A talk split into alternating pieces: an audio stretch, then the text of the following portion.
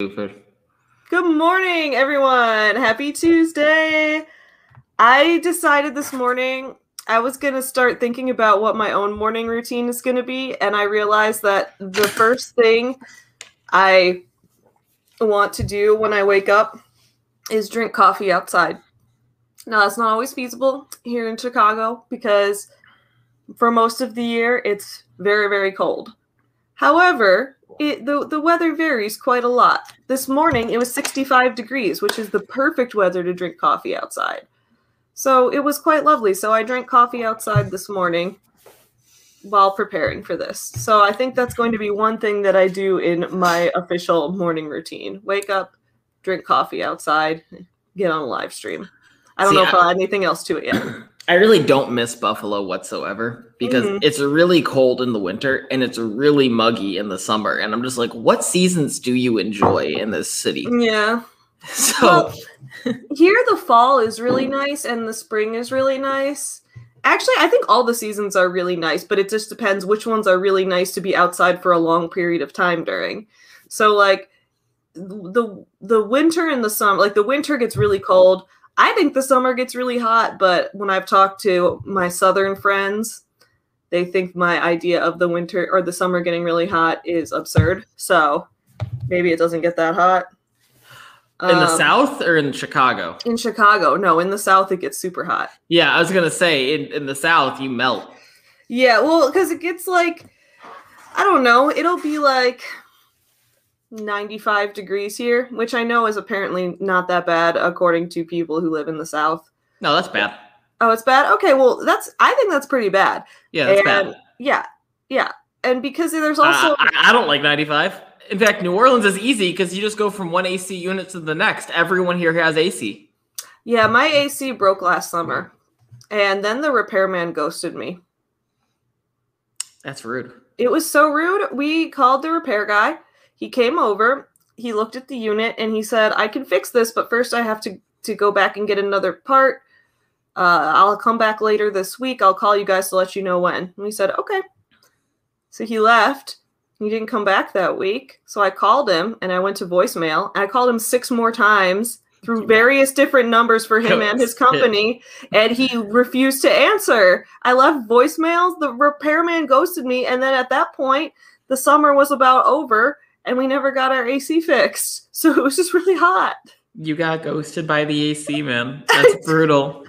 That's fucking. I mean, it sounds like everyone got ghosted by him if you called him from six different numbers. It sounds like that he just like I don't know, got in deep with some mobsters at a poker game and, and had to disappear. Maybe that's what it was. I don't know, but this year we're gonna we got to try getting someone out here again. Maybe a different company. Yeah, good luck. Um, I don't know what to say to that other than I hope that he's okay. I just uh, I'm happy our AC works. Yeah, I'm happy yours does too. Right now, it's just so beautiful here um, today. So, uh, anyway, my goal for my morning routine is to drink coffee outside every morning before I start doing any work. Stop picking your nose. I'm only interested in illegit novels, not legit ones. So if you have any bastard novel ideas, send them my way. Love it. That's going to be the name of our press, the bastard novels. I absolutely love that. I know. Oh, stop picking your nose is reading Sculpt Yourself. Oh my god, I'm so glad you're enjoying it so far. Thank you. I like when people uh, uh, let me know that kind of thing. That's so exciting. And if someone's like, Savvy, I'm reading one of your books and I think it's dumb and hate it, you can let me know that too, and I won't be rude about it. I'm not Gabby Hanna. Savvy, I'm reading all of your books and I think they're dumb and stupid. And I, I, know it. that you don't mean that because you specifically said you like to lie to your friends, or maybe you do. Actually, I don't know. Are you lying now, or were you lying when you gave them a good review? You'll That's never what know. I'll never know. it, it's much like how many licks does it take to get to the center of a Tootsie Pop? The world will never know. Uh, I should I should call the AC repair again before it gets hot, Brittany. That's a good point. That commercial is a purple cow because that, that has stuck in the zeitgeist Yes. of, our, of our generation quite a bit. Mr. Owl, how many licks does it take to get to the Tootsie Roll center of a Tootsie Pop? Let's find out. Wait, Oh. Joe did a, a unboxing of Chewy's book. He did. Oh my god, I need to. I need Our to Joe? look that up. Yeah. Well, he ordered it for his niece. Oh, and I sent it. I mailed it to him. Apparently, he did a little unboxing. Is it on his YouTube channel? Because if so, I'm gonna look that up. We- yeah, Joe. Joe, can you send me a link to it? I will. We'll watch it on the sh- on the stream if you want. That's awesome. I'm so excited. Joe's too good to us, and everyone should like this video if we get a link to it. Everyone should send Joe some love. Um, and I'm with Joe OK. I'm with OK Weird. Like I, I think I've said this before on the stream. If it's an indie book, I give it five stars. Even if I hate the author, I give it five stars because I feel like, um, I feel like no matter how I feel about an individual author, I hate the monopolies that run publishing more. I mean, that's true. I I do agree that I hate the monopolies that run, or I guess the what oligopolies that are going to soon be monopolies. I hate the keep merging. consolidated powers. I, I, I I, I hate Penguin, Random House, Sasquatch, Simon Schuster. I had to throw in the Sasquatch because I watched that documentary yesterday. Um, and Amazon. I just like Amazon more because they pay me to have their market power. I mean, I, I hate Amazon just as much. That's why you got to be like me and ship the books out of your living room. A- Amazon successfully bribing me at this point in time. But one day it won't successfully bribe me, and by that That's day, fair. I mean, uh, I'm kind of I'm kind of uh, tied to Google at this point because YouTube is now where I'm making over half of my income. It's the largest amount of my income from a single source is from YouTube. dude when when simon schuster got bought and all of those authors that were on their roster were like questioning if they were if they still had work it felt so i, I don't want to say like i have nothing against those authors whatsoever so i felt horrible for them but then i collect my because i make almost all of my indie money through audible um like Mhm. like I'll, I'll like i'll have a month where i make like 12 bucks off of kindle i'm like oh man what a shitty month and i get like 150 bucks from audible and i'm just like oh this is So awesome I need to start recording. I need to record some of my audiobooks if Audible's been. We have Well, I think it's because of the, the the monthly tokens. Like people are willing to take. For first off, you get the you get the free credits which you can give to people. Oh, Jess is here. Jess uh, was was off uh, doing makeup for a movie, yeah, and she shared in her story who it was. and now But- she's back and is shocked by our new haircuts. Yeah, welcome back. So, um, as as far as that's concerned, like, yeah, you should absolutely do Audible. But um, I forgot what my point was. I'll just pass the ball back to you. Oh, I think you were talking about how on Audible, because you get the credits, people are willing to take a risk on books with them because it doesn't feel like money because it's more like uh, microtransactions or in-app currency. Yeah, and then they also uh, you get paid when you give away the free uh, codes that you have as well. So you're guaranteed to sell like that makes fifty me copies wonder. of You, your got- book. you think you think Kindle Vella will operate the same way? I have no clue. Um, I'm interested in Kindle Vella because it exists, um, and it's an opportunity to be an early adopter. Um, and if you get in early, like any good pyramid scheme, you're going to be on top. guys, we're working on a Kindle Vella book. I'm going to show it to you guys right now. No, my head is not cold. I live in New Orleans, so it's, it's I- hot. My head is sometimes cold, but not today. It's really nice out today. but I'm wearing my University of Buffalo hoodie today. Yay! You didn't even go there. Yeah, I did. This is where I, this is where I got my master's degree. Oh, it is where you got your master's, isn't it? I guess in my mind, I thought I always always thought you were in New Orleans from the second you graduated, but that's not true. No, I did uh, University of Maryland. Then I went to Montana briefly, um, just for the mountains. It's beautiful out there. Recommend it to anyone. Uh, then I went back to Buffalo for that in-state tuition for grad school because I wanted to study more. That's wild. Yeah, I guess I just I live in Chicago. I went to undergrad and grad school in Chicago. I don't like to move around very much. Sarah loves donuts. Did you get my pick? Probably. I'm not sure. I'm blanking. Uh, So I'm not gonna lie. I try and talk to a lot of y'all all day, every day, and I'm sort of blanking right now on what the picture was. Can you remind me? So you Uh. guys, we've been we started working the other week on this thing right here. We'll see if Kindle Vella is going to be a purple cow. or Oh, your shaved head. No, I don't think I did not get that. Oh, I Where- didn't get it either. Where did you send it? Because I couldn't find it on the Facebook chat. Yeah, where did you send it? Because we'll show it once you once we find it. Nobody asked you, Patrice. Yeah, this is what we're working on, so y'all. this is what we're working on. Um, so this, uh, I think we talked about this briefly the other week, but right now, um, Amazon's in the process. It's in beta right now, but they're rolling out this new program called Kindle Vella. Your partner went to Northwestern for undergrad. Me too. Wait, you and RK went to college together, and me and your partner went to college together. Is that for real? What What was your partner's name? Because I'm gonna just blow my mind if we know each other. Please tell me in the chat. Isn't it wild how blow your mind is a good thing, but blow your brains isn't? That's not a good thing. Exactly. That's the opposite of a good thing.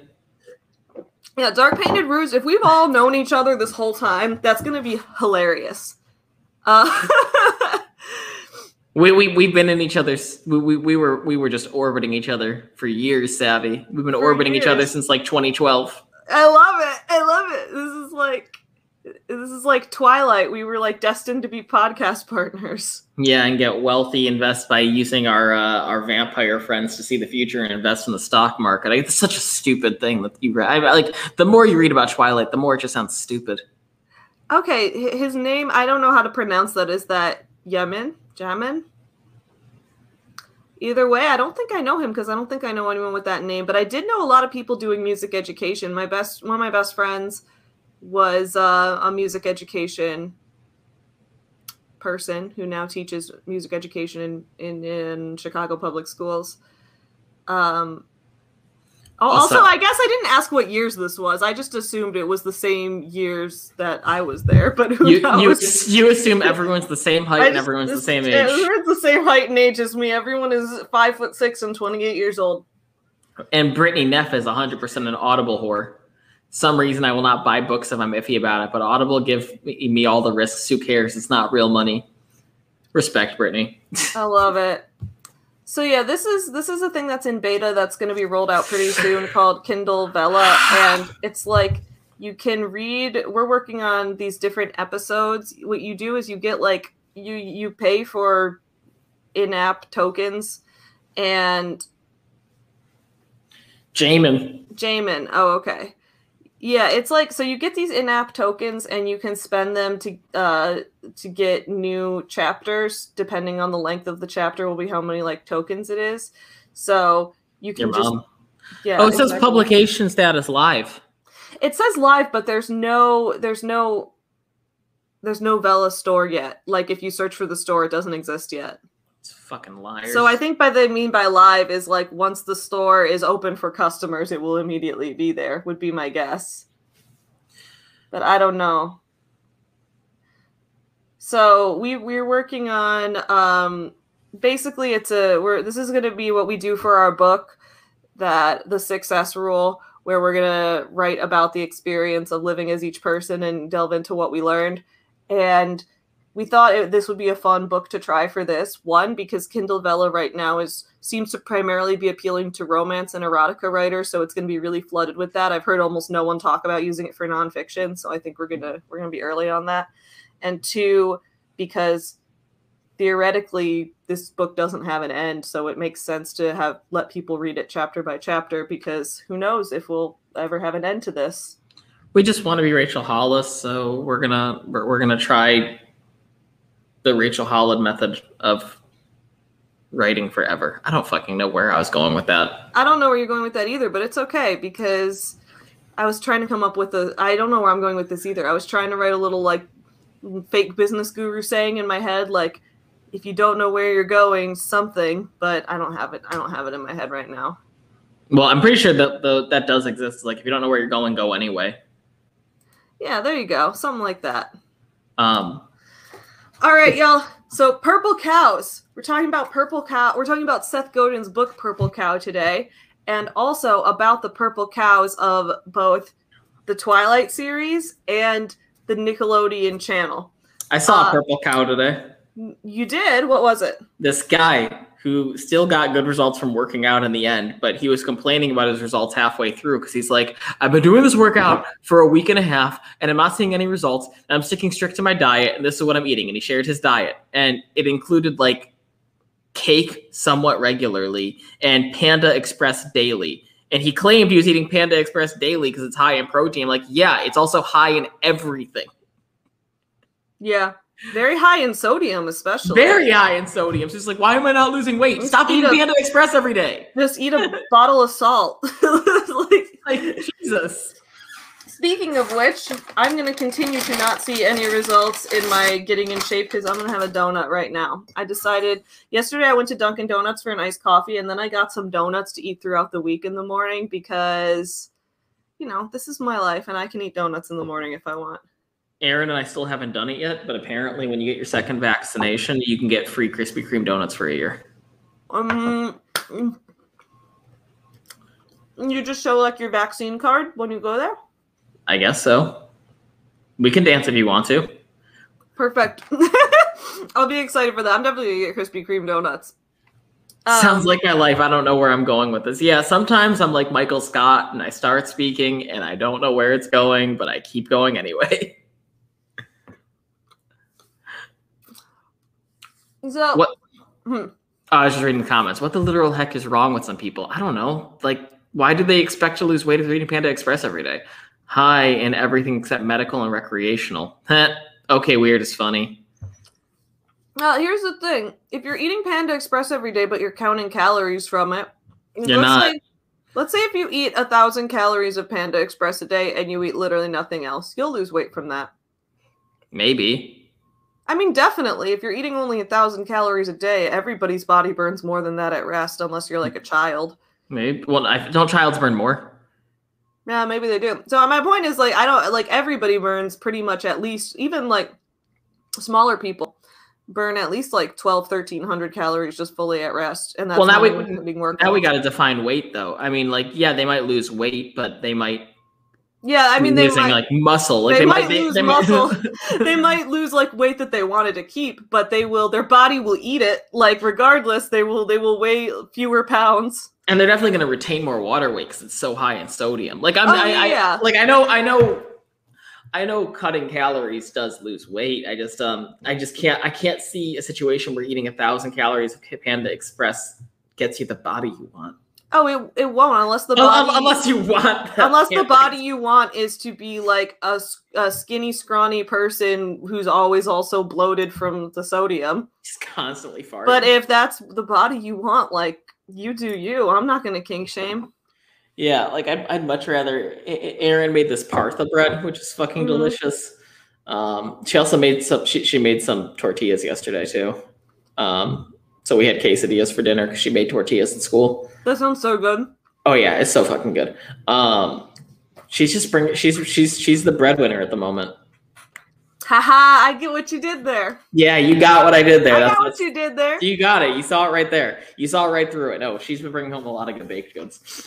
Um, that's why, like, when we move into this new house, because it's looking like we are going to, and then we can get back to the purple cow. Like, I want to put all of my money into getting this kitchen up. Actually, I don't think I sent it to you, but um, I'm looking at Lowe's yeah a lot for shit, and they have all of this these do-it-yourself projects, and one of them is do-it-yourself, make your own pizza oven. And I'm just th- and I'm just thinking, do I have enough space in the backyard to do this? Because this would be a fun project to do. Yeah, I think we're gonna start finally redoing our bedroom now that um, we Marie Kondoed it. It was it was a, a disaster before, and now it's like a completely new room already. So I think we're gonna repaint it because our our bedroom is this really ugly color. The only way I can describe it is the paint on the wall is the color of like lemon lime pudding. It's not a good color it's not a good color for a wall. It's like it's like faded pastel but also bright greenish yellow. It's like in some lights it looks like mint chocolate chip ice cream color but not really. It's not easy on the eyes at all. It's a terrible color. We have no idea why the people before us painted it that color. Um so we want to Maybe see Buscemi paint, but we did um we did play the sims and we constructed our bedroom in the sims and then tried out different wall colors on it it was very fun Dude, the do-it-yourself pizza oven, it looks like a great time. Sorry, I was reading the comments too. Uh, Yeah. But yeah, your colors sound awful. yeah i think we're gonna we're gonna do that It- but it's very fun guys i would recommend if you want to think about redoing stuff in your house make it on the sims because that's what we were doing the other week and it was really fun and we were Is that visualizing? Yeah, it's Are like you- visualizing. That's the thing I struggle with visualizing just in my brain. So I can visualize by making it on The Sims. That's how I'm going to visualize things. Maybe The Sims should like repackage some of their uh, games as manifestation tools. And then I visualized myself too. Like I made a character for the house, and I was like, "This is going to be the ideal version of me." And she had really small chest and really thick calves. And I was like, "This is going to be my body when I'm." Why do you want the thick calves? form." Oh, because I used to spend a lot of time working out on my calves because I just think that really, really thick calves look really good. I love thick calves. I used to spend so much time at the gym just working on calves so that they would get bigger. Do you like them on you or on other people? Like, or do you have a calf Everyone. fetish? Not a fetish, no. I just think it looks good. Like, you don't want to put lines of coke on the on the defined muscle of the calf and snort it I mean, maybe under the right circumstances. under the right circumstance, like with Grant Cardone. Well, when, when the color around you is not lemon lime puke. Dude, I should start doing like streams that's like using playing The Sims to manifest my ideal life, and maybe that would bring in some views on Twitch. I mean, your your Twitch name is Simpson Sims. Sims Or and Simpson Sims, yeah. Yeah. Um, so, so Dark Painted gotta- says thick calves are a marching band thing. They absolutely are. I had them for a while from from that, but I wanted them to be even thicker. Like they weren't thick enough just from that. So I would like go to the gym like three times a week and work really hard on my calves. so you want like quadruple C's, Oh yeah. not, not the double C thick. You you want like all twenty six letters of the alphabet to be C. Jennifer has a good point. The Sims, when you build houses, it hates the lack of finishes and no color wheel. I definitely think that The Sims 4 could have some more um, options when building houses, although it's progressed a lot since the previous games. So, but there are definitely things where I'm like, yeah, I wish they had this kind of thing or this kind of thing a little more. Yeah. Mushroom Destroyer, do you think you have muscular calves because you're a chonky lady? Like, I wonder if like, do you think it's a marching band thing, or do you think it's like if if if like you're heavier on top, then your legs just become more muscular? I mean, I think it's a marching band thing just because of the type of exercise you do. Oh no, no, I, mean, I, I, I didn't mean to connect the two. I was I was just thinking of two different ideas out loud. Hmm, You think it's like, do, can people also get big calves from being top heavy? Because like I've seen some like retired firefighters who are really heavy on top and then just jack legs. Well, I mean, maybe it's because I haven't worked out in a while that I don't have the jacked legs anymore, but I'm very top heavy. Um, yeah, I'm just a very top heavy person. I have a large head and a large chest, and the rest of me is not that big. Although Lisa I, have I do, I do have a, I do have a pretty thick ass, just so you guys know, just in case anyone thought I didn't have a. Thick Oh no, you're you're, you're t- you're taller when you sit down. I know that. Um, Lisa Wallace is not true, so that that's that's that discussion's over. yeah, And Mushroom Destroyer said that when she lost weight, her calves got bulkier. So it's not true. Yeah, so here's what I need to do, I guess, is gain a lot of weight and then lose it so my calves get bulkier. This is actually what I've talked to Tyler about because Tyler is actually overweight and he's talked about how, you know, being a heavier person makes his calves stronger because you're walking around with more weight all the Oh, so time. Ty- Tyler and I both thought the same thing. So, but he was talking about that. So I was kind of like, maybe I should gain a lot of weight first and then use that to work on my calves and then lose my weight. Just wear one of those like twenty pound. Uh, they actually don't do that because you have scoliosis and they'll just kill you. Yeah, Um, you know, I was- maybe I shouldn't gain any weight because my back's already a mess. I, no, I was gonna, I was gonna say wear wear one of those weight vests, and I was like, I feel like a weight vest on some on like a structure that's not sound is not a good idea. All right, sorry, y'all. Back to the purple cows. So this week we Wait, read I want to highlight Joe's comment, then we can go back to purple cows because he has tree trunks for legs. tree Way trunks for legs. Way to go, Joe. Way to be muscular and green all in one. Tree trunks are not green; they're brown. No, but he's part of a forest. I mean, he's he's Oh, combat- like- Yeah, yeah, yeah, He's he's- like environmental. yeah, exactly. Gotcha. That's what I was saying. He's he, Joe is reducing carbon emissions with his legs. Yes, absolutely. Yeah, that's that's what I was saying. So this week we read Purple Cow by Seth Godin. We started talking about it a little bit yesterday, but the idea of the purple cow is the thing that stands out. And in this book, he talks a lot about how when you're looking at trying to sell a product, you don't want to spend your time trying to figure out like marketing tricks or how to reach an audience, but rather w- figure out how to adjust the product to meet what the audience already needs, and then that will be the thing that will stand out more. It seems like pretty obvious advice, but he does talk about a bunch of good examples. I think the thing he was saying was like, don't make a, a key and then don't have a key and then try to find a lock that fits the key, but rather find a lock and then make a key to fit it. That was basically what he was saying. Yeah, he also um, said don't look under the. No, that was Disney Channel. That's totally fair. And the idea is that the purple cow is the thing that lasts over time.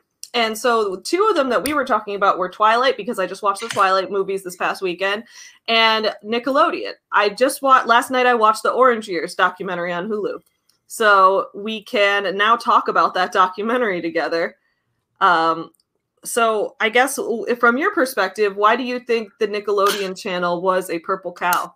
Well, I just want to also touch on he didn't necessarily say the purple cow lasts over time. He said and this is just for me saying it out loud, not because of what you said being wrong. Mm-hmm. You weren't wrong. But he he basically he basically said um you build trust with your audience when you have a mm-hmm. purple cow. So companies and, and, an example of this would be apple apple built a lot of trust and a diehard fan base for innovating apple hasn't been innovative for years it just reinvents mm. the wheel every single year um, and it follows trends and momentum but because it built such a core and strong audience during the steve jobs years um, it doesn't have to so the purple cow builds longevity in the audience not necessarily in um, like the product remaining revolutionary. So that that's sort of yeah. what he was getting at, and that's what Nickelodeon has done. That's what Apple has done. That's what uh, Microsoft had historically done. They're actually doing a good job of reinventing themselves now. Um, and what was the other example? You said Twilight. Well, Twilight, you don't have to worry about that. No, no, Twilight tried reinventing itself. They released a new book. Yeah. Yeah, they yeah. released a prequel, which yeah. I don't understand why. I, I, don't know why they did that because like most of their audience they like they, they like Twilight for the nostalgia, not because it's it's, it's trying like they, I, I felt like but a lot like of people got, bought it. A lot of people bought it to try to recapture their childhood, but I can only think of one booktuber who actually liked it and she got torn apart for it. She did? Oh yeah, Chandler. Dude, that's why that's why I don't do mostly booktube stuff anymore because you have the wrong opinion and people come for you. Well, no, she got torn apart by like off, like she she was like on on Reddit and and it's like people like she was just on Instagram too. Someone was like, "This is a real review," and they were just sharing her five star review for the new Twilight book. That's so mean. People are like, yeah, that's the thing, guys. On book YouTube, people a lot of people cannot comprehend that you might like a book they didn't like or you she, might she not called, like a book they did like they just cannot like it doesn't compute but she called edward cullen a consensual king which is kind of funny I don't know about that. I don't know about that one. I don't know about that. so, so, so defend defend her defend her right to review, but maybe don't defend the, the review she, yet. She she liked a book, and that is valid.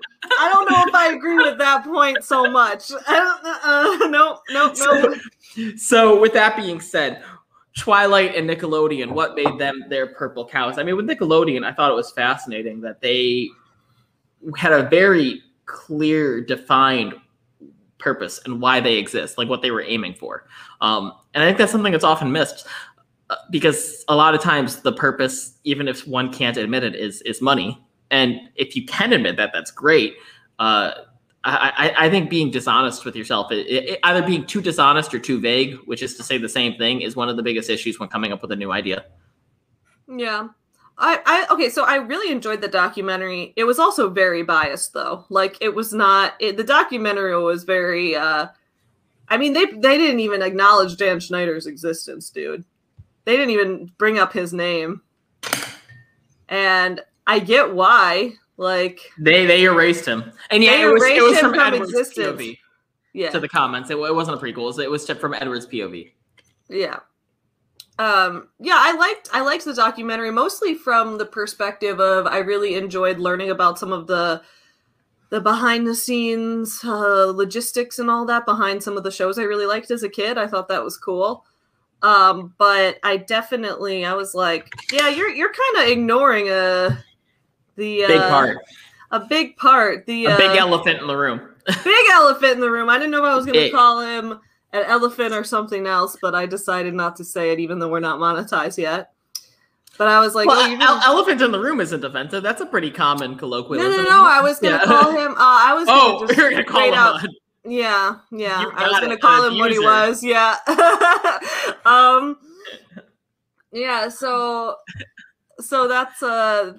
I was kind of like that's interesting. I was like, I wonder if they're going to talk about him and talk about the controversy because generally I feel like documentaries.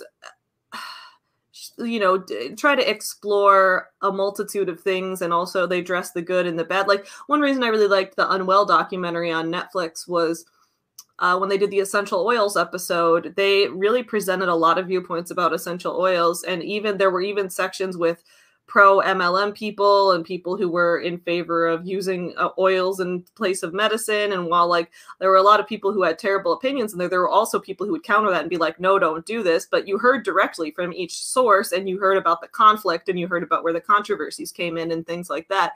So I thought that was interesting. I'm not saying that like they needed to talk extensively about him when he's obviously a, a terrible human and not not good for the company but i feel like since he was such a uh like huge influence on a lot of their most popular shows it would make sense to at least cover the controversy of of what happened but i don't know He was a big deal on all that, wasn't he? And he was definitely Yeah. a big deal on Amanda's show, and they completely cut him out. I mean, those were two launch pads he was for a big deal on everything. I mean, obviously, some of the later shows, the, the documentary ended before they got Before, like, period in time, iCarly, before, like before- iCarly or Drake and Josh or what any of the ones with Ariana Grande or any of that. But yeah, Yeah. So as far as what the fuck is this email? Sorry. As as far as that is concerned, it's um, it it, it was more of a it, was definitely more PR than a true exploration because they it, they almost made Yeah. it seem like what they did was easy. Like they, they said it was hard, but they were like, yeah, we just have one success after another from the get yeah, it just very it, we really didn't feel like there was ever any conflict in this documentary. So if you watch I would recommend if you were a kid who really liked Nickelodeon, then watch it because it's very nostalgic and fun to hear about behind the scenes of the the shows that you liked. However, if you're watching it like as a documentary itself, there's not really any conflict in it. There's never really any tension at all because it's it's very much like yeah, we came up with this idea for a show and it was great. and it just knocked and, out of and the park. it was just amazing. And then we came up with this other show, and this other show was also just amazing. And then the And actors would come in and be like, "Yeah, I was an actor on that show, and acting on that show was just the best time." Like everybody's just like happy the whole time, which is great. Good for them. It seems like genuinely like it was a good network to work for. But like if you're looking for a documentary that's really going to go through an emotional range and make you feel like you've fully taken something away from it at the end, this probably isn't going to be it. But it, it does have a lot of good nostalgia. I mean, I feel like most. I'm speaking out of my ass right here. Never mind. I'm going to say that. I was going to say one of the things I think that it had going for it is since it had so much animation, it had a lot of adult actors. Um, Mhm. and then it's not like you heard about the kids from Double Dare going on and having like ruined childhoods. Like it, they were just sort of like one-off experiences. Well, they definitely had the actors who were kids on the live action shows when they were grown up talking. Like they had like Melissa Joan Hart talking about her experience on Clarissa. Yeah, And, and, like, she, um, and she's. I mean, I know she, she she does some things with like that Pure Flix or like that Christian Netflix thing now or Yeah. that Christian company. But other than that, I mean, she turned out relatively normal for for a Yeah. child star. Yeah. Yeah. Yeah, yeah, they just had they had a, couple. They had Drake Bell there, which was weird because Weird, they never addressed any of his shows. Well, because he's Yeah, accused of rape. yeah, and that's weird too. Yeah, I, wasn't he accused? I thought it was like domestic violence. He was. Oh, maybe of. maybe it was that too. I, I, I yeah, don't know. so I he was like, it's of a little bad. weird that they've got that. We're just like, we're gonna include an actor who's currently under accusations in for, Mexico. for domestic violence, and then we're also just gonna completely ignore and not address the groomer that was working on the a lot of our shows. all of our shows for like two decades. Like, uh, I don't know about that. So there's definitely no conflict in it whatsoever. Uh, However, But, there was like- a lot of really interesting information that I enjoyed. Oh, for the documentary we're talking about, this is the Orange Years on Hulu, which is a documentary about the creation of the Nickelodeon channel. Yes. Uh, so as far as its purple cow is concerned, though, I mean, like, it's not like it was wrong in what it was talking about either with its success. I mean, it found success rather rapidly. Um, I, d- I didn't know many of those earlier shows. I think the first show I knew was Pete and Pete, and it wasn't like I, I, I wasn't really conscious when they were still making new episodes of it. Yeah. Um, I just remember its um its intro song, which was fucking fantastic. Um, but it's I think the first Nickelodeon show I got into may have been Rugrats. Yeah, dude, Rugrats was my jam as a child. I loved Rugrats. I was so into that show. Um, I, I just loved it. And it was cool to hear a little bit about the production of that. And what I found most interesting was like, okay, so I didn't watch Ren and Stimpy much as a kid. Like, I saw it in passing when it was on TV because I watched Nickelodeon like all day as a kid. Like, I just left it on all day. I was a TV child. But you I, were the child they were going for. You were I, the demographic. I literally was. I was exact. I also I feel like Nickelodeon kids and Disney Channel kids grew up to be different. Like I watched both channels. However, I feel like I feel like if you were primarily a Disney Channel kid and are primarily a Nickelodeon kid, you grew up like Nickelodeon kids definitely grew up to be weirder. Like no, there were no normies who were Nickelodeon kids. Well, I mean, like think think about its logo, like that orange splat that they could just change around. Think about how ugly the animations in the cartoons. Yeah, like, the like, ugly animation. Like we were, like we're all the ones who are like. I feel like there's like, yeah, I don't know.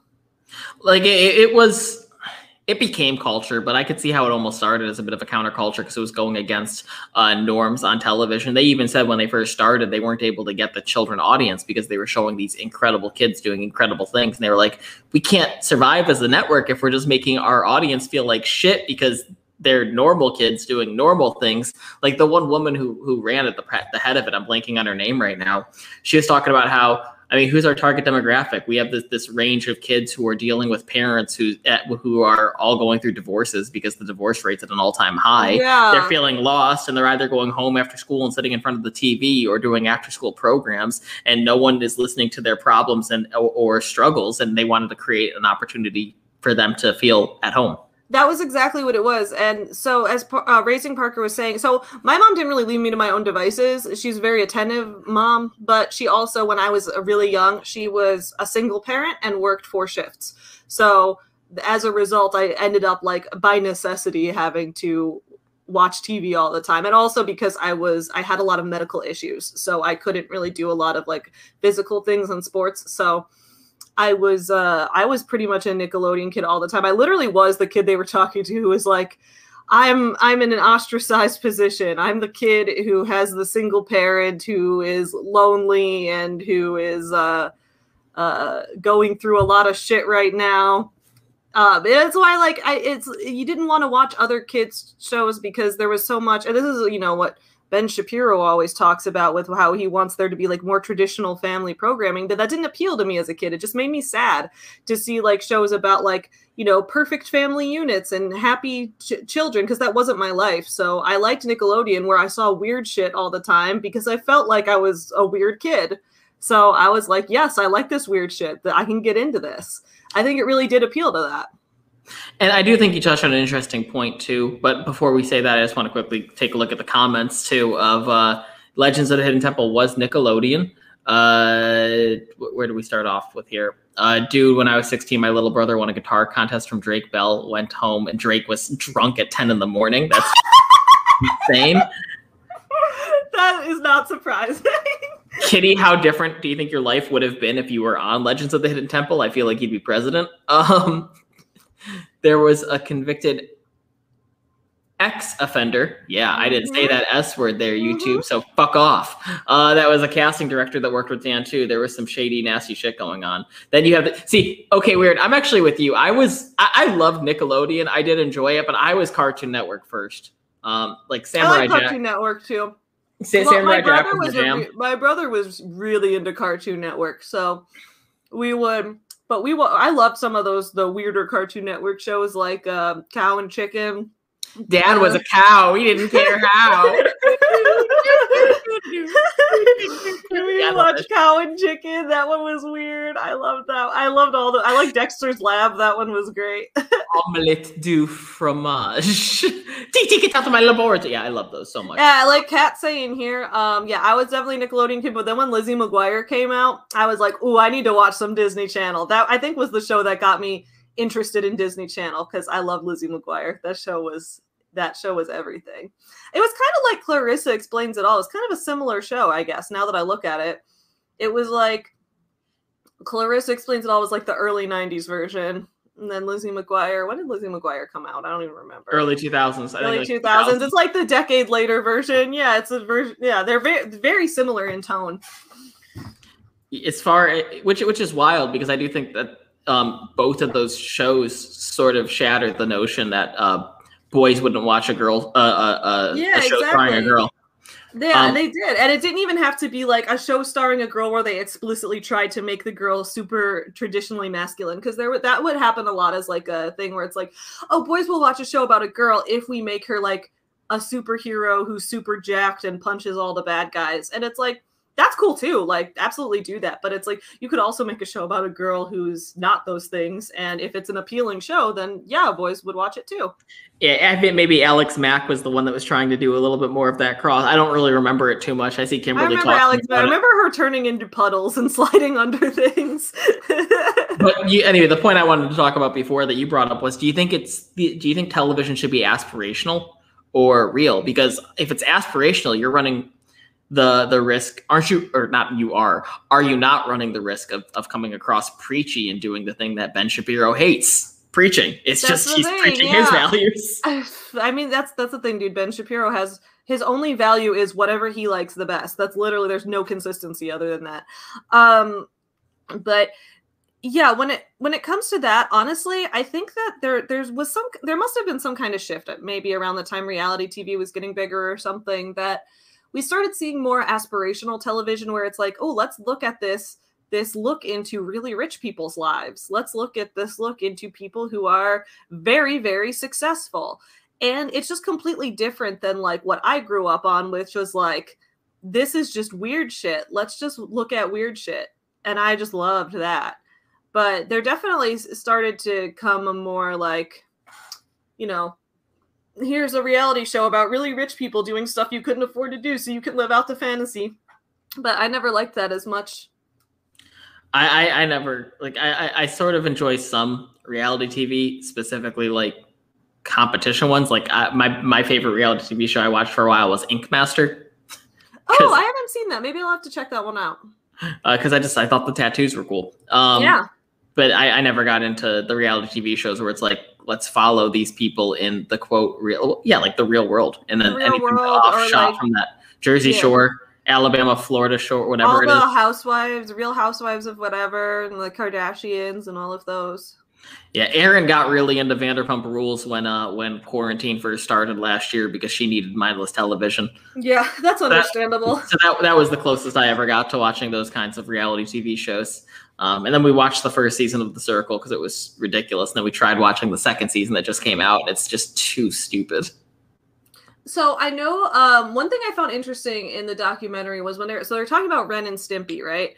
And that was a show I never got into because even in my mind as a kid, like it didn't register as being a show for me.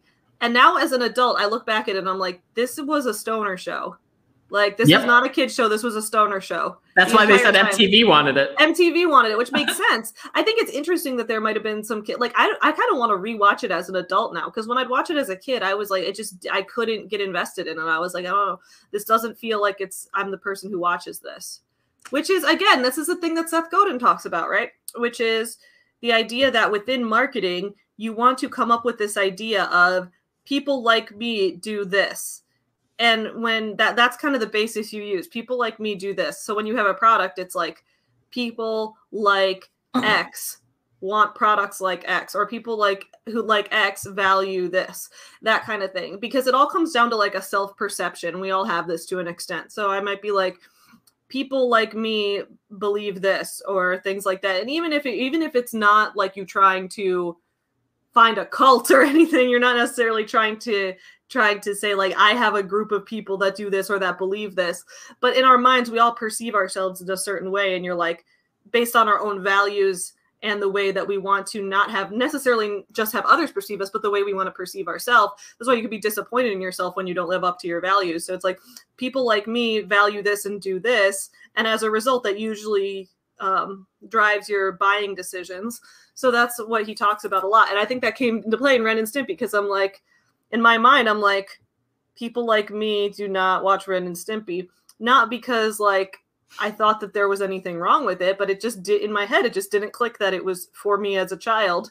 As an adult, though, if I smoke some weed, I might be like, people like me do watch Ren and Stimpy. So do you think they knew what they were doing? I mean, I feel like they they had to have known what they were doing if MTV approached them for Ren and Stimpy because in my mind, this might be like genius territory, so I don't know if they were actually thinking this far ahead, but in my mind they were thinking if we're making a show that MTV wants, then we're locking in a culture that's going to stick around for decades because they are almost creating their funnel with Doug and with Rugrats, and then when those kids age up and become stoners, they're keeping them. Yeah.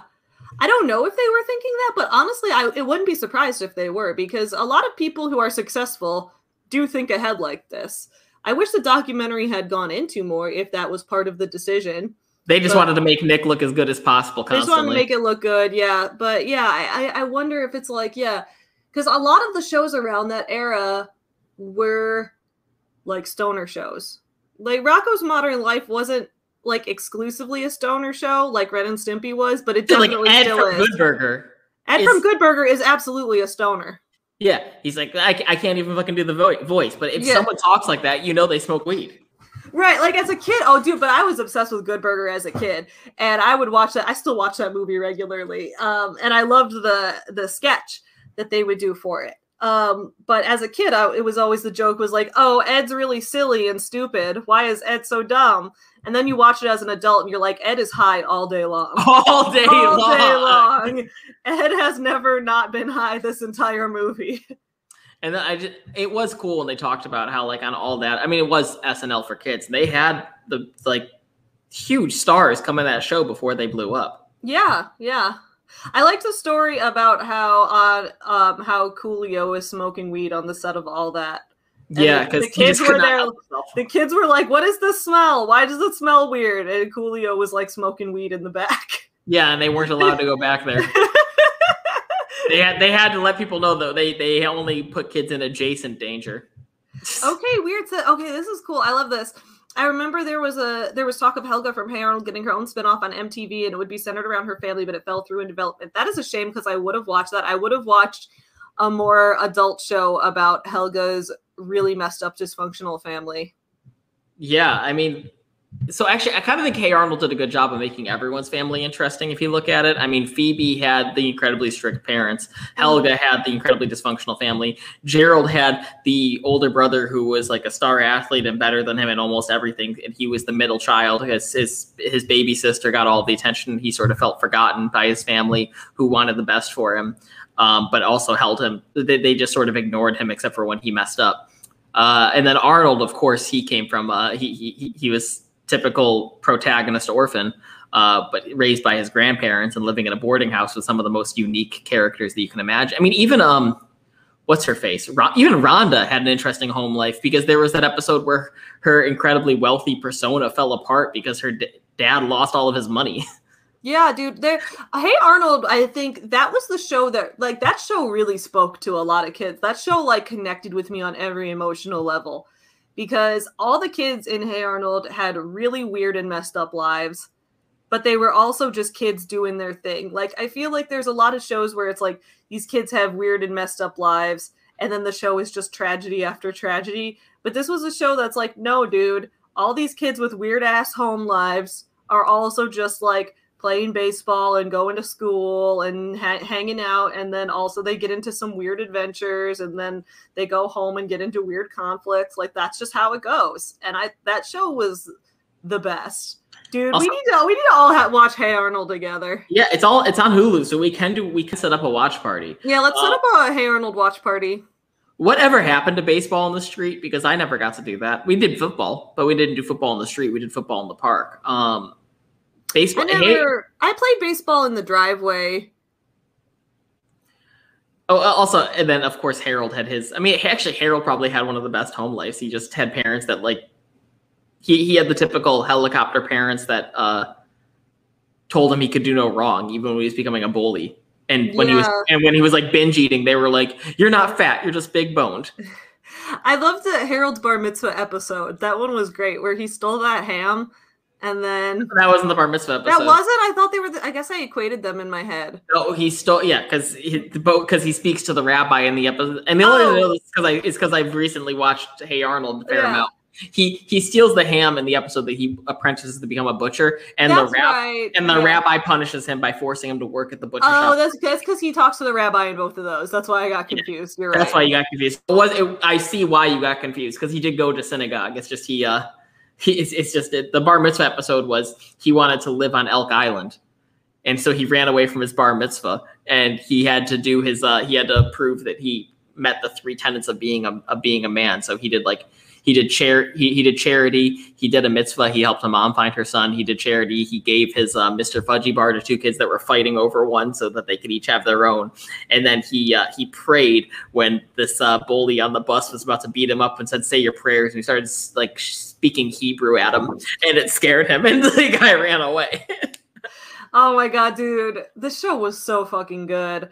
Um, okay, weird bringing up the episodes with Big Patty. I liked all the episodes where they had the older kids who were dealing with a lot of shit, and at first you thought that the older kids were just Torvald. always- Torvald, especially, dude. Oh my god. Whenever there was an older kid who was a bully on the show, you always knew that older kid was going to get a big redemption arc because they were dealing with some shit. Yeah, Wolfgang was probably the longest payoff. Like you find out Wolfgang comes from a pretty fucked up home, which of course, because he's a bully. But he, yeah, Wolfgang was definitely the worst of the bullies too. He was always so mean to all of them. because Torvald wasn't a bully, he just was quiet. Yeah, Torvald was quiet, and Big well, Big Patty was a bully, right? But she, Big Patty was was the bully with, but she didn't want to be. She just she just like all she had was her reputation. So if you fuck with that, you fuck like she won't stand for it. Um, but she she sort of had a heart of gold. Like I remember in the episode where where Helga is picking on Big Patty, it's stemmed from jealousy because she thinks that Arnold is talking to her, but really it's just it cuts to Arnold and Patty talking, and Arnold's insisting she takes the last Jello cup, and she's like, "No, really, it's okay, you can have it. I don't mind." It's just them doing that for two minutes. here's this Hey Arnold video called "How Relationships Work." This is my favorite clip from Hey Arnold. Hey, Maria, come over here. Hey, Bato, why don't you come over here? Come over here. Come over here. Right? here. You. Look at you.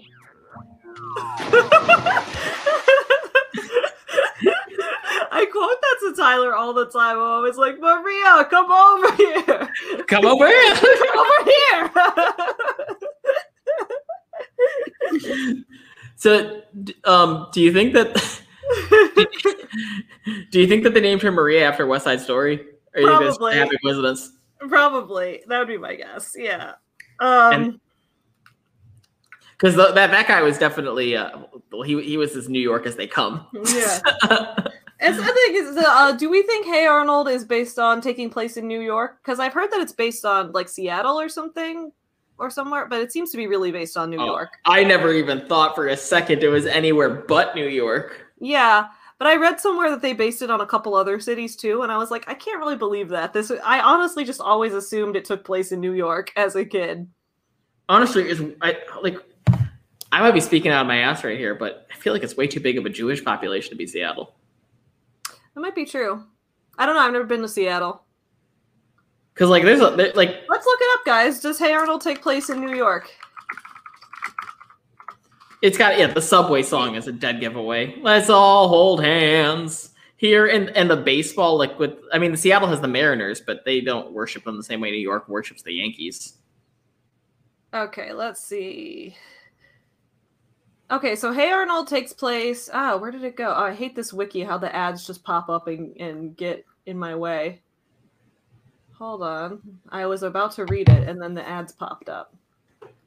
This website's annoying. All right. I I I, I think it's got to be New York. So it says Hey Arnold takes place in a realistic urban setting. A fictional American city of Hillwood, though the city is never verbally named. Contrary to popular belief, the city does not represent New York City. Craig Bartlett has officially stated that the show takes place, yeah, somewhere in the Pacific Northwest. I don't believe that's true. It's definitely in New York. It says it's amalgam of three cities he lived in Seattle, Brooklyn, and Portland. So Brooklyn. Is that Brooklyn, New York? Because the other two are are in the Brooklyn's Pacific by Northwest. far the most heavy-handed. I mean, maybe the like maybe Elk Island is Seattle or Portland. I don't know. because I'm watching this and I'm like, this absolutely takes place in New York. Like, there is no, like, I did not get any Pacific Northwest vibes from that show He- he- whatsoever. He failed two of the three cities he tried to hit. Maybe he included elements of it, but um, literally everyone thinks it takes place in New York. So I don't think that that that he uh, was successful in that in that venture. I think the only thing that could possibly take place in all three of those cities is Pigeon Man. Mm-hmm. And that's about it. hmm But like that that could very reasonably take place in Brooklyn. Mm-hmm. I'm, Yeah. I'm looking I'm looking up what parts of Hey Arnold take place in Seattle. Because I'm like, I did not think Hey Arnold took place in Seattle at all. Yeah, People in Seattle don't go, "Hey Maria, come over here." That's what, they don't do that in Seattle. Yeah, I, I, I just have to say, I think this is death of, I, I think this is death of the author. I, I really Uh-huh. think this is one of those death of the author situations where once it's created, you don't listen to the input of the author after. Oh, we should make that an Instagram story poll. Does Hey Arnold take place in New York and see what most people think? Because I mean, we like th- this guy's really trying to J.K. Rowling Hey Arnold. He's trying to say, by the way, everyone in Hey Arnold is gay. just, just so you know, we know it's not. We know we didn't show it in the show, but it's canon now. Just like how it's canon that it's Seattle, even though people in Seattle will say, "Hey, Maria." I literally know one in Seattle would say that. Yeah, I, I, I don't fucking. know. I, I, would have never Half the characters like had New York accents. Yeah, I, I would have never imagined. Like maybe the boarding house was Seattle, and, and that's it. They have boarding houses in New York too, don't they? I know they do, but like Yeah. I'm just I don't fucking know. I really don't. Like I'm, I'm uh, how many Kokoshkas are in Seattle? Because like I know that they're all over New York. Yeah, exactly. yeah, I think Craig Bartlett, the creator of Hey Arnold, just has to. eh, He just got to take the L on this one. Except Maybe that he was like- failed to make it seem like it was anywhere but New York.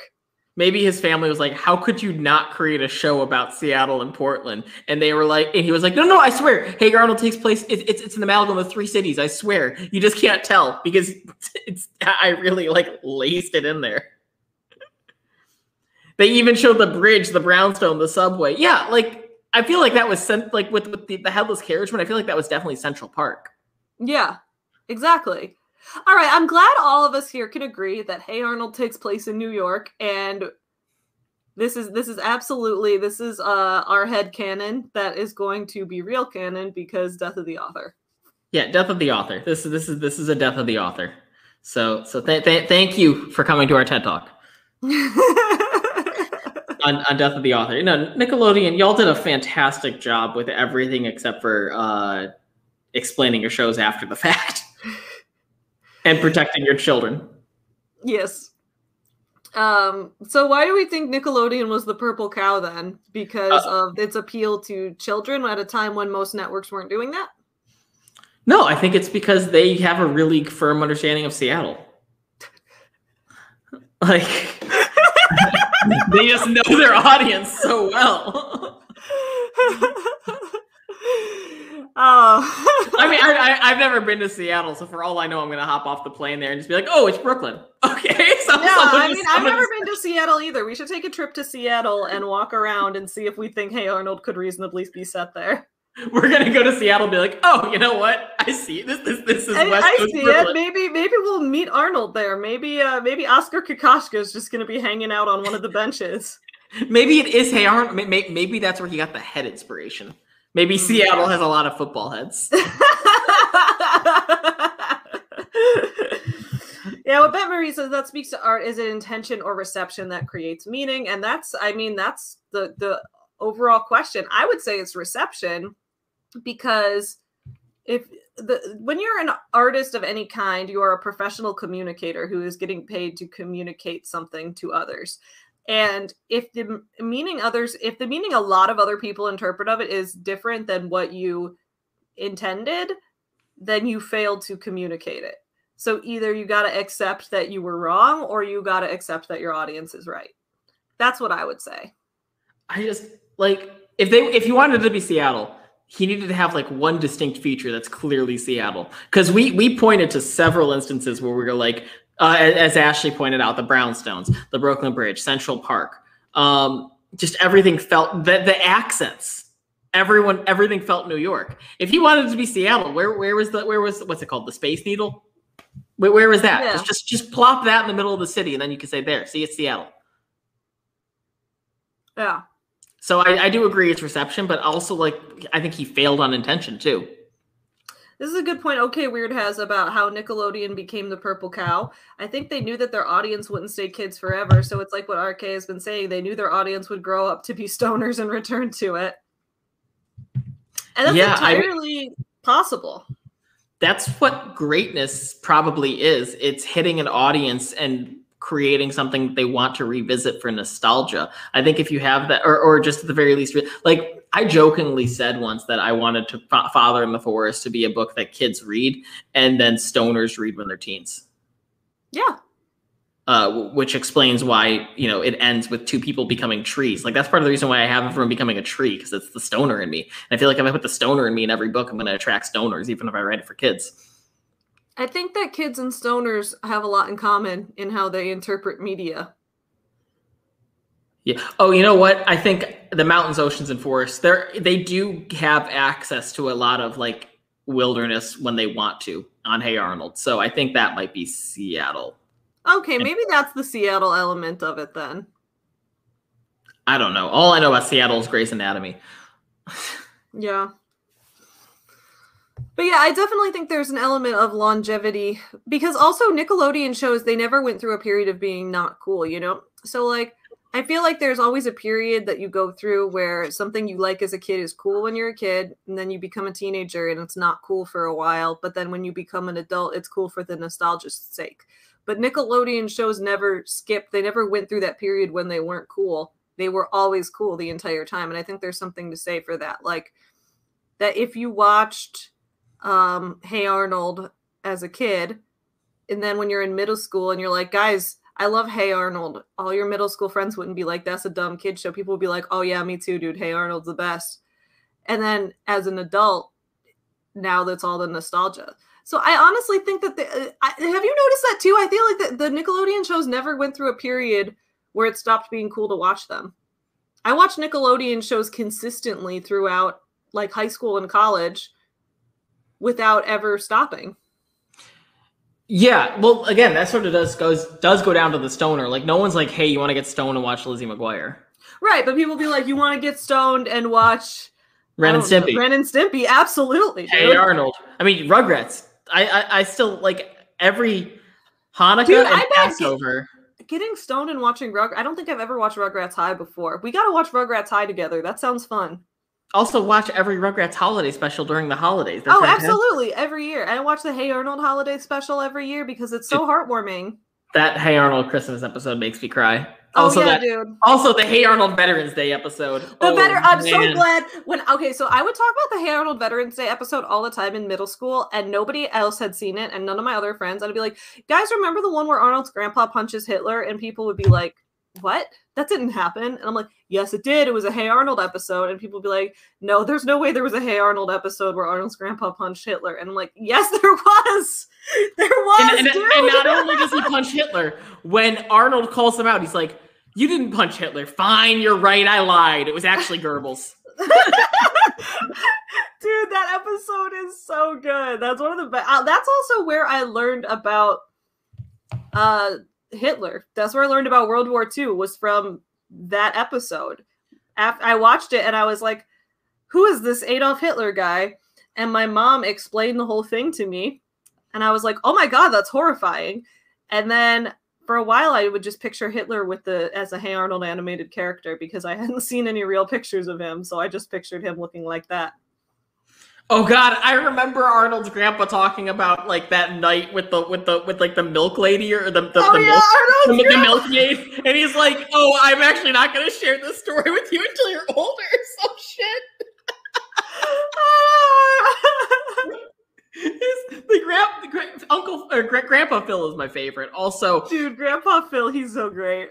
I just want to point out two things first. One, Melinda says that you made that she loves your input, so you made a good point earlier. Oh, thank you. Two, Cat. Yes, I do remember Brothers Garcia. I also remember the Brothers I Garcia Brothers movie. Garcia. I didn't know there was a movie. I There- loved. I started rewatching the show once. This was a couple of years ago when I had really bad back pain and had uh ha- didn't have any like painkillers, and so I couldn't really sit up or stand up. I couldn't do anything. So when I got home from work, I just put the Brothers Garcia on on the couch and I watched it for hours. And I was like, man, this show was good. I loved that show. I just remember the one brother in the movie where like they were all trying to guess where they were going on vacation, and the one was really hoping for Cancun and was so disappointed that they were going to some wilderness location. Dude, Taina. I'm glad other people watched Taina. That show was so good. My friends and I rewatched that in college. We gotta not- I've not- rewatch. I did not watch that. We gotta watch Cousin Skeeter. I loved that show so much. We gotta all rewatch it because I love shows where one character is a puppet and nobody acknowledges it. I think that's just the best. Did you ever watch Wilfred, which is sort of the opposite of it of that? no, I didn't watch Wilfred. Maybe I would like that. I think you might. I mean, it's it's sort of in that regard. It's but but it's it's it's sort of not too. I mean, you, you know the premise of it. No, not really. He's a what? He's a dog. Elijah Wood adopts a dog, and then he's the only person that sees him as a human inside of a dog costume. Everyone else just sees a dog. Oh, that's kind of fun. I would Yeah. like that. Uh, Alf is that, is that the name of the dog? Uh, Wilfred with Elijah Wood. Yeah, that that the one. That's yeah, I the one. remember seeing like promos for it, but I never watched the show. I was just like, oh, he's in a dog costume. That's kind of funny. Yeah, but everyone else sees him as a real dog. Actually, except for his. Well, that's a spoiler, but I, it's the only episode I've seen, except for his previous owners, who also know that he's not just a dog. I'm have to watch that. I liked Wilfred a lot, but it definitely ran its premise a bit too thin for me. Yeah, I haven't seen it. Um, yeah, Lisa said he wasn't the only one, but at first it is. Um, so anything else you want to add to Nick? I don't think so. I think we fully discussed it as a purple cow and what it means that it, really did do the thing where you find the the lock and make the key to fit it. They- They just were like, it's the late 80s and there's a lot of kids who are going through a lot of shit right now. The traditional family structure is not what it used to be, and these kids feel differently and need something that connects with them. And they specifically made something to speak to that really weird experience. They also made something to speak to them constantly because I do think the la- like one of the last things I'll say is it was a complete children's network. Like they included that Nick News segment they brought up. They had the game shows. They had the narrative tales, and then they also had like the late night television, and then, like they had Nick at Night. Yeah, I liked Nick at Night. That's where I first started watching all the sitcoms, like um George. Lopez. George. Oh, I would love watching. Uh, that, George that- that's Lopez. where I watch George Lopez. Yeah. Yeah, and to watch uh I don't know Full House and the Cosby Show. Actually, and you- just to speak volumes to Nickelodeon, like aging up or let keeping its older audience around. You know what's on Nick at Night now? The Office. Really? Yeah. So it really does get it. Like it like George like it's it's fun it's funny to think like that George Lopez has been replaced by The Office um on Nick at Night because it understands that the audiences that were like our age now back when we were kids they watched George Lopez show and then they were going to Nick at Night to watch it again at night and now we're we like to us it was The Office and now at our age and we want to look at something at night it's it's The Office. Yeah, I remember Nick at Night used to be like older shows. I used to watch. I, that's where I got into I Love Lucy. Would watch it on Nick at Night and Three. Same with Marie. Yeah, And Bet Marie. Yeah, and uh what were the other ones? Um, the Jeffersons. Oh, Friends was Nick at Night. They play Friends on Nick at Night. I didn't remember. Yeah. Gilligan's, Gilligan's Island. Oh, the Island. Brady Bunch, dude! I watched the Brady Bunch on Nick at Night all the time, and then I started getting into watching TV Land. I loved watching TV Land, and then TV Land started producing their own shows, and I loved the original TV Land shows because they would all be like with older actors who used to be on popular sitcoms back in the day, but then they would make a new a new TV Land show for them. I would love those. Yeah, Nick at Night probably did the best at transitioning to the evening crowd because I'm trying to think of um I'm trying to think of Disney Channel at night wasn't anything special. It just it just was like replaying the shows it played earlier in the day. Mhm. And um Cartoon Network was the same way. So Nick was the only one that played like new shows at night that weren't just Yeah. replaying for the West what Coast. I liked about Nickelodeon, I guess this was before the channels, before they branched off into having multiple different channels. Like I, when I would watch Nickelodeon all day long in the mid '90s, it was like you would turn on the TV in the morning, and you would get all the kids shows in the early morning. So I would like watch Blue's Clues in the early morning. I'd watch all that, and then you get to the middle of the day, and that's when you would get all of the like you know, other kid age shows, you'd get like the Double Dare shows and you would get Hey Arnold and you'd get things like that. And then when you get to nighttime, that's when you get the sitcoms, like the Nick at Night shows. And I would be like, man, it's just like you go through the day like you're aging. And I would just, I was into it. So we got another um 10 minutes. Do you have uh, anything else to say on Nick, or do you want to quickly touch on Twilight before we wrap Let's up? talk about Twilight a little bit before we wrap up. Sure. So Twilight also had a purple cow effect as that it was the breakout vampire romance novel and all of that. Um, I guess what I wonder what it was about Twilight because if we're looking at it from the element of there was a lock and you made a key to fit the lock, what was what was there there was an audience wanting something and then Twilight filled what they wanted. And what was that is what I'm wondering. Well, were there any like YA vampire romances at the time? Probably not, honestly. I'm wondering, and that's the thing is, I haven't read or watched that much about vampires other than like Nosferatu and stuff.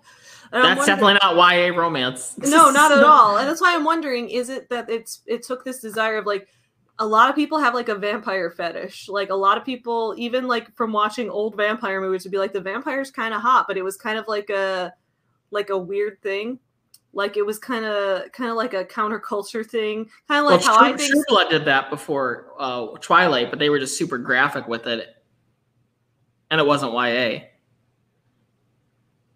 Yeah, that's interesting because I feel like it definitely spoke to a crowd of people who were into vampires, and it was kind of like the non-traditional style of YA romance. Like you weren't really wanting to be into the typical romance novels because you didn't want to just see a boring relationship, but you were into hot vampires. I don't know. I don't know. See, so the funny thing that okay, weird said is the vampire is the Harry Potter movies were coming to an end. Um, that was very evident in in publishing. Uh, when the Harry Potter movies came to an end, the Magisterium series was right there to pick up the pieces and to find the people who were having a Harry Potter hangover. Um, and I can speak freely on this horrible series because I read all the books for free at my library. Mhm. Uh, the weirdest thing about the Magisterium series was not just how bad it was, but like some of the ch- decisions they made, they didn't even feel like they were ripping Harry Potter off. They felt like they were ripping the Harry Potter movies off. Like they were going after the Harry Potter movie crowd. Yeah. And that's well that's interesting because I remember Twilight first got popular. It got po- the books got popular a while before the movies did. And I remember when I remember that I had when I had friends that liked Twilight before it was cool. Like they would talk to me, they'd be like, "Oh, I'm reading this book called Twilight. There's this hot vampire in it." And my friends would be telling me this in like seventh grade, so that would have been like 2005 or so.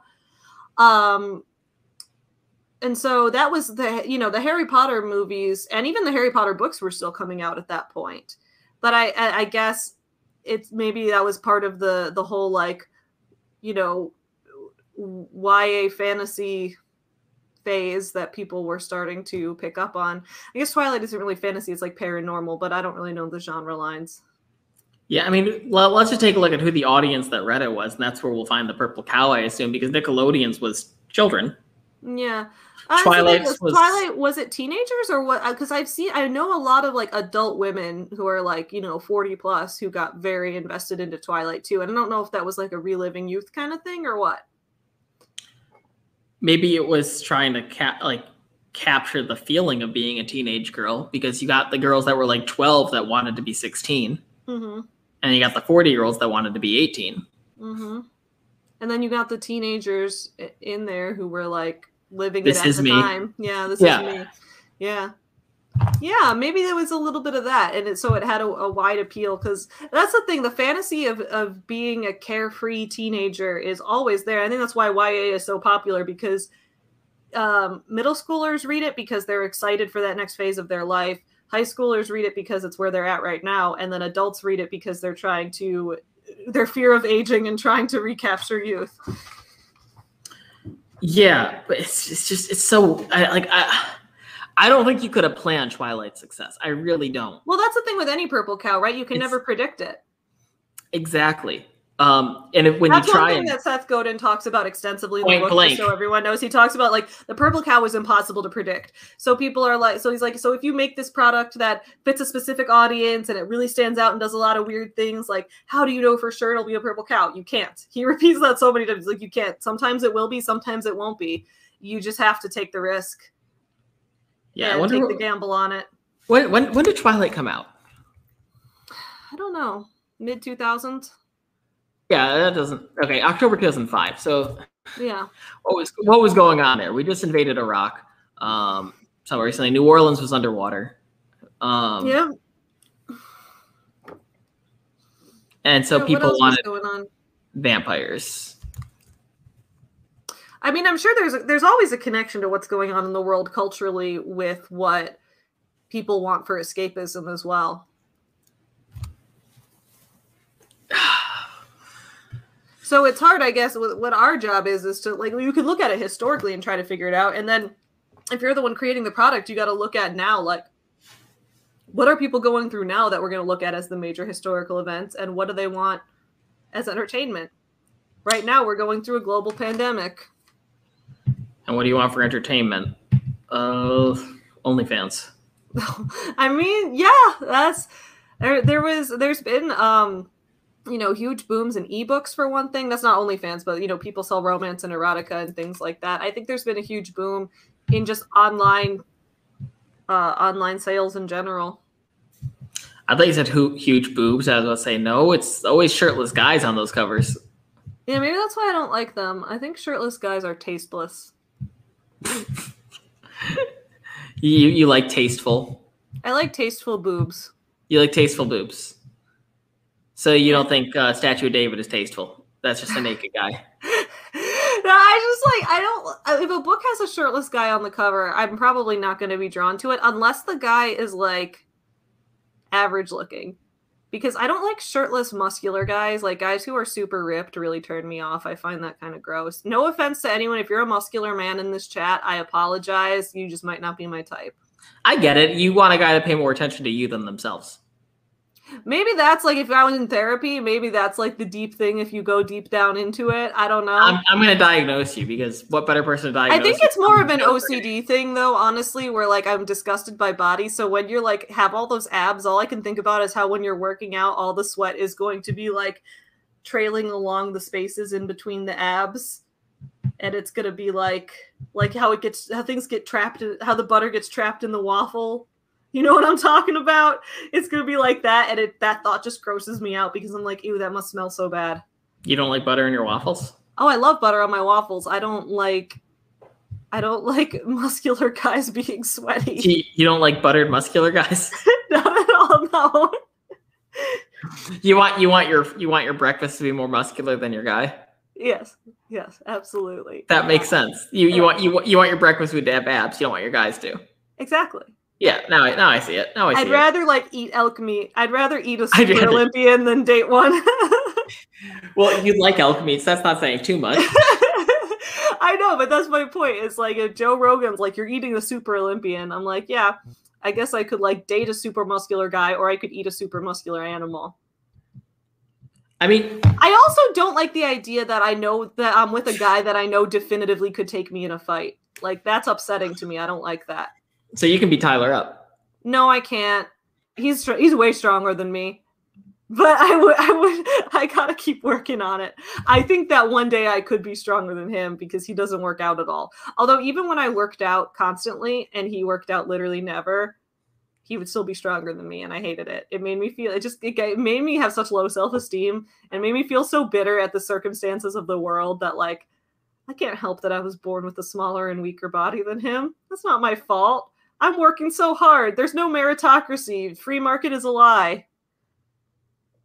Okay, guys, we're gonna end it there. I think that, I think that's the right place to end it. So thank you so much for coming to our show. Uh, we really appreciate it. We'll see you tomorrow. Absolutely. See y'all tomorrow morning. Have a great rest of your Tuesday. Thanks for joining us today. Bye, friends.